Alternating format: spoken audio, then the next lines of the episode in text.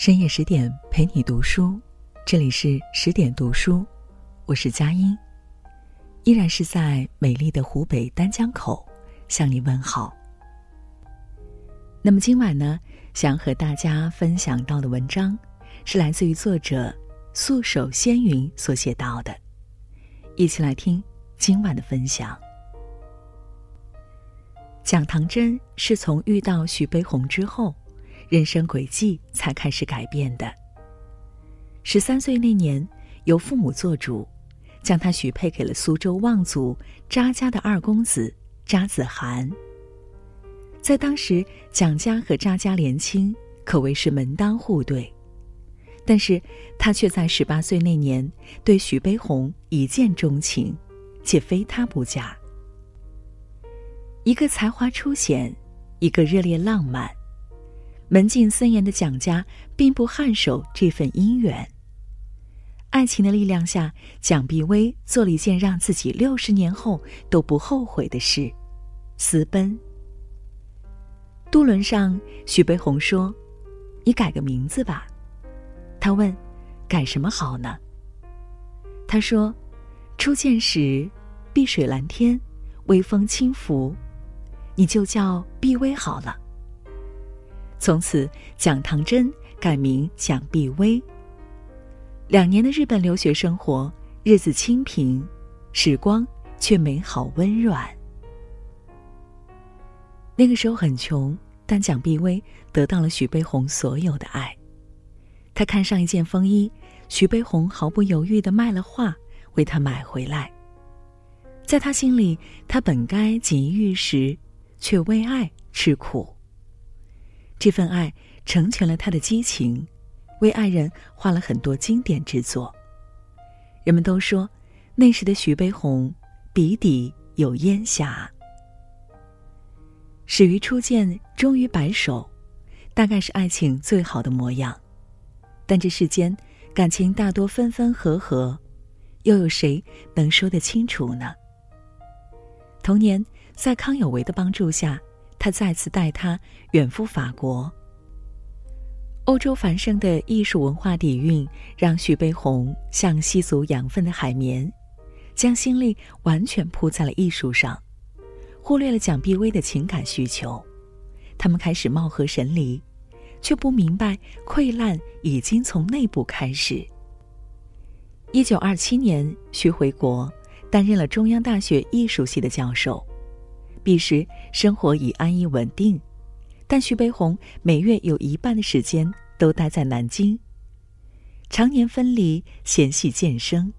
他指责他爱艺术胜过爱自己，他嫌弃他的虚荣，他寡言，他亦沉默。三年后，学校传出徐悲鸿爱上学生孙多慈。那时的徐悲鸿虽有家室，却无责任。且任性妄为，骨子里旧时代妻妾成群的观念作祟，并没觉得自己有错，认为红袖添香是一种雅趣，看似多情，实则无意。孙多慈，大家闺秀，她温柔安静，每天执笔作画，静得如同画中女郎。徐悲鸿无数次从画室经过。痴痴的看着他的模样。丈夫出柜，女人们的报复无非是三大蠢招：一是作践自己，二是虐待孩子，三是加害情敌。蒋碧薇敢爱敢恨，她没有作践自己，也没有视孩子作祟，只是看到沉醉在温柔乡里如胶似漆的他们，一起去写生，随意在街头拥抱。就连吻照都被同学偷拍下来，传得到处都是。他大大被激怒，和所有受伤的妻子一样，去指责第三者。小他十四岁的孙多慈，本来就理亏，很快败下阵来，除了哭，就是哭。蒋碧薇根本不手下留情，他写信给相关负责人。把徐悲鸿推荐给孙多慈去比利时留学的机会弄掉，并一把火毁掉了乔迁新居时孙多慈送的一百株枫树苗。此举彻底惹恼了徐悲鸿，他愤然将公馆命名为微巢，画室命名为无风堂，并一纸宣称解除同居关系。此后两人毫不相舍，特此声明。蒋碧薇心痛啊！艺术家的爱有多热烈疯狂，褪去时就有多薄凉。谁能想到初婚时，那个和他私奔异域、辗转流离的蒋碧薇，终究在他的心里没了影子。另一份心痛，就是在经济捉襟见肘时，他作画冷落时，他可是拒绝过诱惑。这个诱惑就是张道攀。张道攀是蒋碧薇生命里不得不说的一个人。彼时，他是一名青年画家，当年也是欧洲留学生的活跃分子。当年的一场舞会上，他爱上了蒋碧薇，随后展开了猛烈的追求。但蒋碧薇经过权衡与挣扎，告诉张道攀，自己很爱徐悲鸿，无法再接受其他人。此时，张道攀成了他的救命稻草。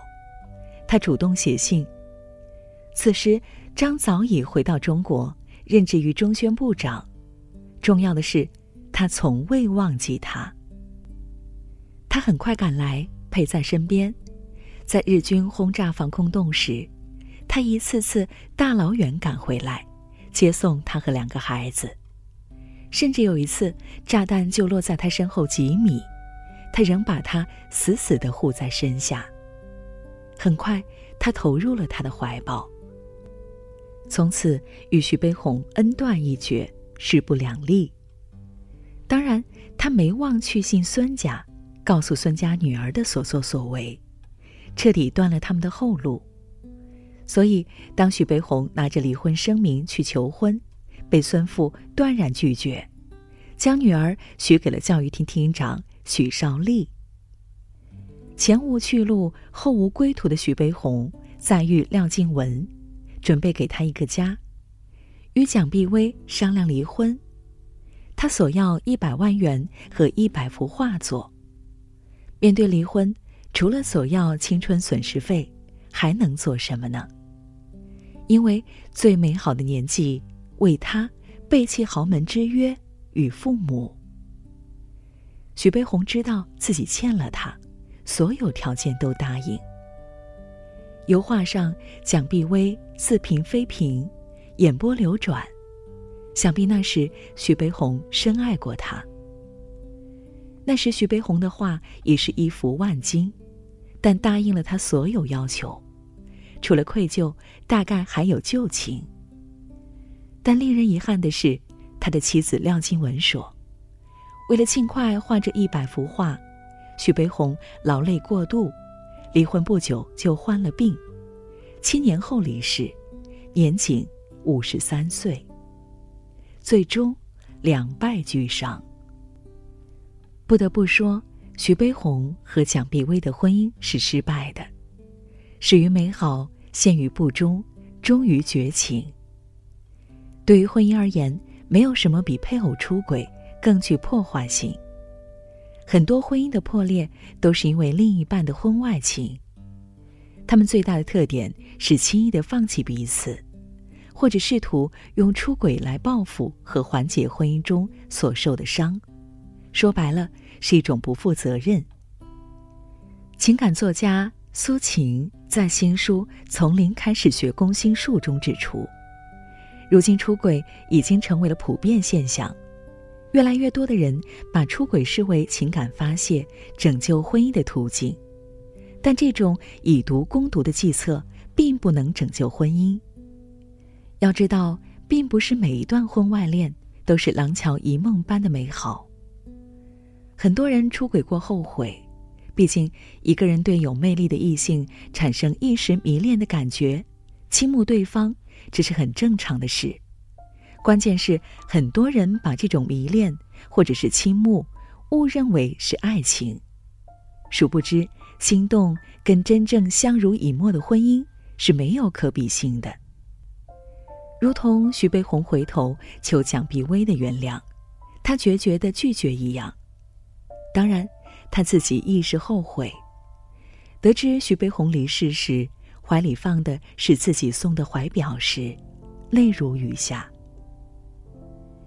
有些爱，原来是藏在恨里。许多道理需要一生沉浮后才能想明白。他离开张道攀，才明白自己出轨只是为了报复他的出轨。真正的婚姻是有责任的，他能走过繁华，经历平淡，还能紧密相连，执手相看的，才是夫妻。面对一段有裂痕的婚姻，最先并不是放弃与挑衅，而是挽救，试图了解对方来改变自己，学会隐忍克制，学会重建信任，再积极沟通与付出。没有修复的可能，再放弃也不迟。这就是今晚我们想和大家分享到的内容。在文章的结尾，想宣布一个好消息：为了帮助大家提升自己的素养和层次，十点读书开放了一座成长图书馆。在这里，既有《解忧杂货店》《肖申克的救赎》《简爱》这样影响全世界的经典名作，也有自控力、非暴力沟通这样的职场实用宝典。免费开放十天，陪你听本书。如果你有兴趣，欢迎搜索关注微信公众号“十点读书”，进入成长图书馆，跟我一起阅读好书，成为更好的自己。我是佳音，也期待着在下一个未眠的深夜里，和你继续相会。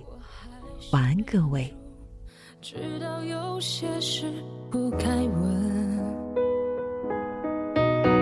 你游离的眼神冷言冷语多伤人，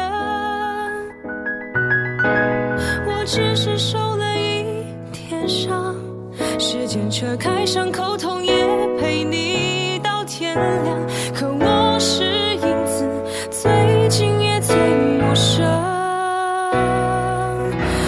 我想你了，其实我也很脆弱。我想你了，如果你还心疼我，我藏起来了伤，安静听你说话，我都忘了眼泪该要怎么淌，我会懂的，我不会再追问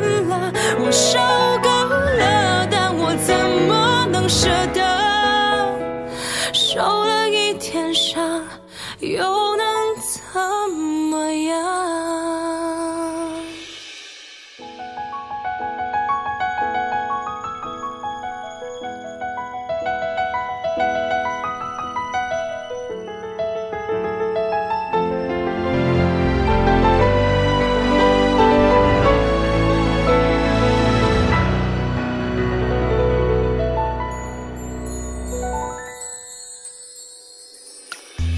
我还是没忍住，我知道有些事不该问。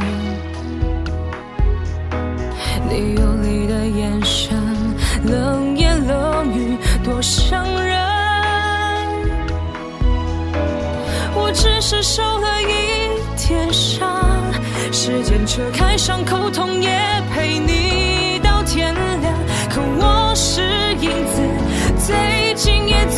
最陌生。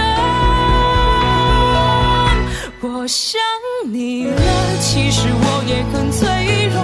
我想你了，如果你还心疼我，我藏起来了